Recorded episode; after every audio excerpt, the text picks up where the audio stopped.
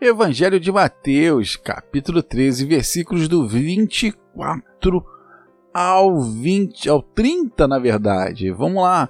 Episódio de número 64, na terceira temporada. E aqui Jesus fala sobre uma nova parábola, que é a parábola do joio.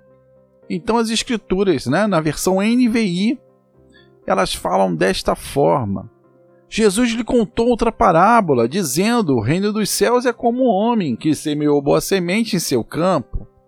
Mas enquanto todos dormiam, veio seu inimigo e semeou o joio no meio do trigo e se foi. Quando o trigo brotou e formou espigas, o joio também apareceu. Os servos do dono do campo dirigiram-se a ele e disseram: O senhor não semeou boa semente em seu campo? Então de onde veio o joio? E, um, é, e o inimigo fez isso, respondeu ele. Os servos lhe perguntaram: O senhor quer que o tiremos? E ele respondeu: Não, porque ao tirar o joio, vocês poderiam arrancar com ele o trigo. Deixem que eles cresçam juntos até a colheita. Então direi aos encarregados da colheita: Junte primeiro o joio e amarre-no em feixes para que ser queimado. Depois junte o trigo e guarde-no no meu celeiro.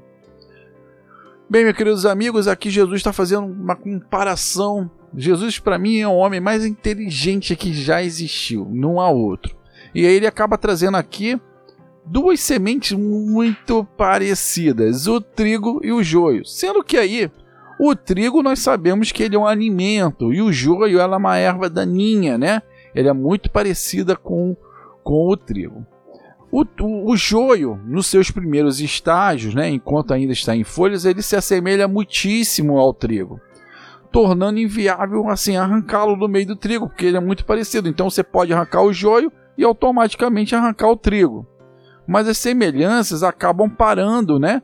Porque quando o joio ele cresce, ele passa a ser diferente. O joio, né, ele pode ser o hospedeiro de um fungo que produz toxinas venenosas que podem causar efeitos gravíssimos e ser se consumidos por animais e humanos.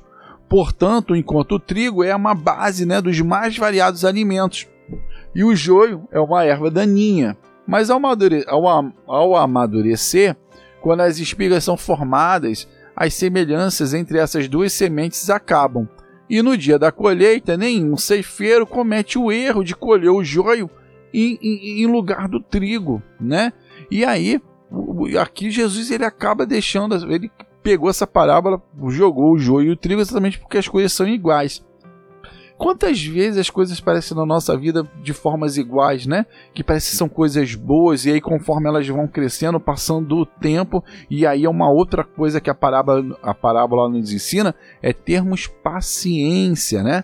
Então, quantas vezes você vê e aí e as pessoas falam assim: o tempo dirá, e aí o tempo diz se aquilo foi bom ou se foi ruim, né? Então isso, se a gente tenta arrancar esse joio logo no início, você pode estar arrancando também o, o, o trigo junto. E, e o que, que na, na, parábola, né? O que, que quer dizer? O homem que semeia ele é Jesus, é a palavra de Deus. O campo, ele é o mundo do qual vivemos, né? As boas sementes são os filhos do reino, filhos de Deus, e as sementes ruins é o filho do maligno. A ceifa representa a consumação dos séculos, né? E os ceifeiros são os anjos. Os anjos a serviço do Senhor do dia final, né? Como ceifeiros, eles tirarão todo o joio, ou seja, tudo que foi semeado pelo diabo, né? Então, essa parábola traz muitos ensinamentos, né? Ela, ela, ela traz que no mundo existem boas sementes plantadas por Deus. Isso, né? A gente sempre fala, ah, eu, eu sempre ouço muitas pessoas falando, ah, ainda existe gente boa. Sim, existem filhos de Deus, né? E não é só um, não. São, são milhões que nós temos aí. Bilhões, né? Nós estamos num mundo aí com 7 bilhões alguma coisa. Então, existem aí muitos bilhões de, de, de, filhos de Deus espalhados por aí, né? E uma outra ensinamento também que nós temos que não existe somente um plantador de sementes, existe sim dois plantadores de sementes, né?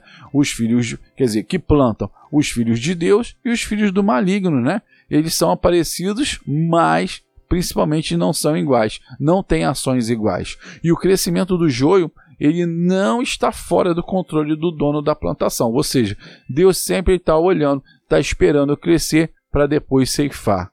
Né? E o joio e o trigo não ficarão para sempre juntos. E aí sempre tem uma expressão que as pessoas não há mal que sempre dure, né? Então, isso um dia irá acabar. Esse mal sobre a tua vida, ele vai acabar. A própria Bíblia nos promete que ele irá acabar, ele irá deixar de existir, né? E nós acabamos repreendendo agora sobre tua vida todo o mal que pode estar sobre você, toda a enfermidade, toda a depressão, toda a infelicidade, né? Toda a briga, toda a desunião, e porque você nasceu para ser próspero. E muita gente faz uma confusão com essa palavra prosperidade, porque prosperidade ela não só, tá, não só está relacionada com a, com a sua vida financeira, mas também com a sua união familiar. Não adianta você ter dinheiro se a tua família vive em pé de briga, ou seja, você não é próspero, né? Você pode ter uns pilares, um dos pilares da prosperidade, que é o dinheiro, mas os outros três você não tem. Você pode ser próspero, mas você não tem saúde. E aí também você não está completo, você não está pleno, né? Você pode ter dinheiro, você pode ter saúde e você pode ter uma união familiar. E aí você ainda vai ficar com algo faltando na tua vida. Você vai sentir esse vazio no teu coração, porque você precisa semear, você precisa ser bênção na vida de outras pessoas. A pessoa para ser completa, né, para se sentir em plenitude, incompleta, ela tem que ter esses quatro pilares, né? E a palavra de Deus, óbvio, tudo que eu falo aqui é sempre baseado na palavra de Deus, né? Você é filho de Deus, você você está crescendo, você está sendo plantado, você está sendo cultivado. Pode ter até joio do seu lado, mas você sabe que você será separado e você é porque você é filho de Deus e você irá viver com Deus a vida toda. Então, meus queridos irmãos, preste atenção exatamente nisso, né? O trigo e o joio estão aí pelo mundo, né? As ações estão pelo, pelo mundo. Existem ações boas que você irá ver na tua vida, existem ações que parece, irão aparecer boas, como o joio, mas daqui a pouco, conforme for crescendo, você vai ver que ela tem ali linhas do mal nela. E aí você mesmo você já pode cortar ali aquele mal pela raiz. Essa parábola traz muito ensinamento para nós, né? E principalmente nós como cristãos, nós em vida para sermos termos essa plenitude e prosperidade por completo. Bem, meus queridos irmãos, nós no nome de Jesus agora, né, declaramos por você toda a prosperidade. Nós repreendemos no nome de Jesus todo o mal sobre a tua vida. E como eu sempre gosto de falar no final do podcast. Se você caiu de paraquedas aqui, estava passando na rua, escutou alguém escutando esse podcast, parou, se interessou, gostou e aí fala: quem é esse cara aí que está falando? Bem, eu me chamo Jorge Teles e se você não sabe, nunca ouviu falar de mim, que legal, nem eu mesmo. Mas o é importante que você, se você tiver interesse, né, em querer saber um pouquinho mais sobre mim, você pode recorrer lá ao meu site www.feibonanimo.com.br. Tem também as nossas redes sociais que você pode seguir também, que é Fé e Bom Ânimo, tudo junto e sem acento. E lá você vai entender como é que eu comecei esse podcast, como é que eu comecei o site, tudo que foi através da cura da minha esposa de um câncer raríssimo e depois da minha filha, né, que ficou internada por três meses e só por um milagre, tanto minha esposa quanto minha filha, só por um milagre elas est estão aqui.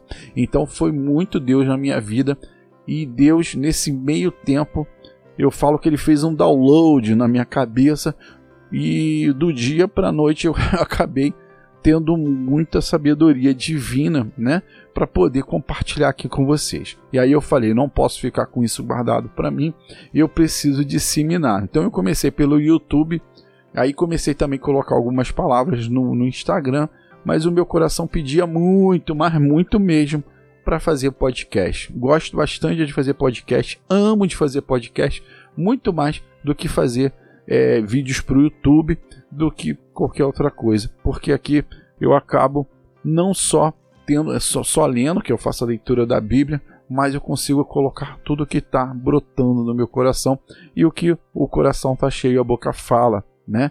Então é isso, meus queridos irmãos. Fiquem com Deus, que vocês sejam abençoados e que vocês possam ser abençoadores. Eu vejo vocês, quer dizer, no nome de Jesus sempre, claro, né? Eu vejo vocês no próximo podcast. Tchau, tchau.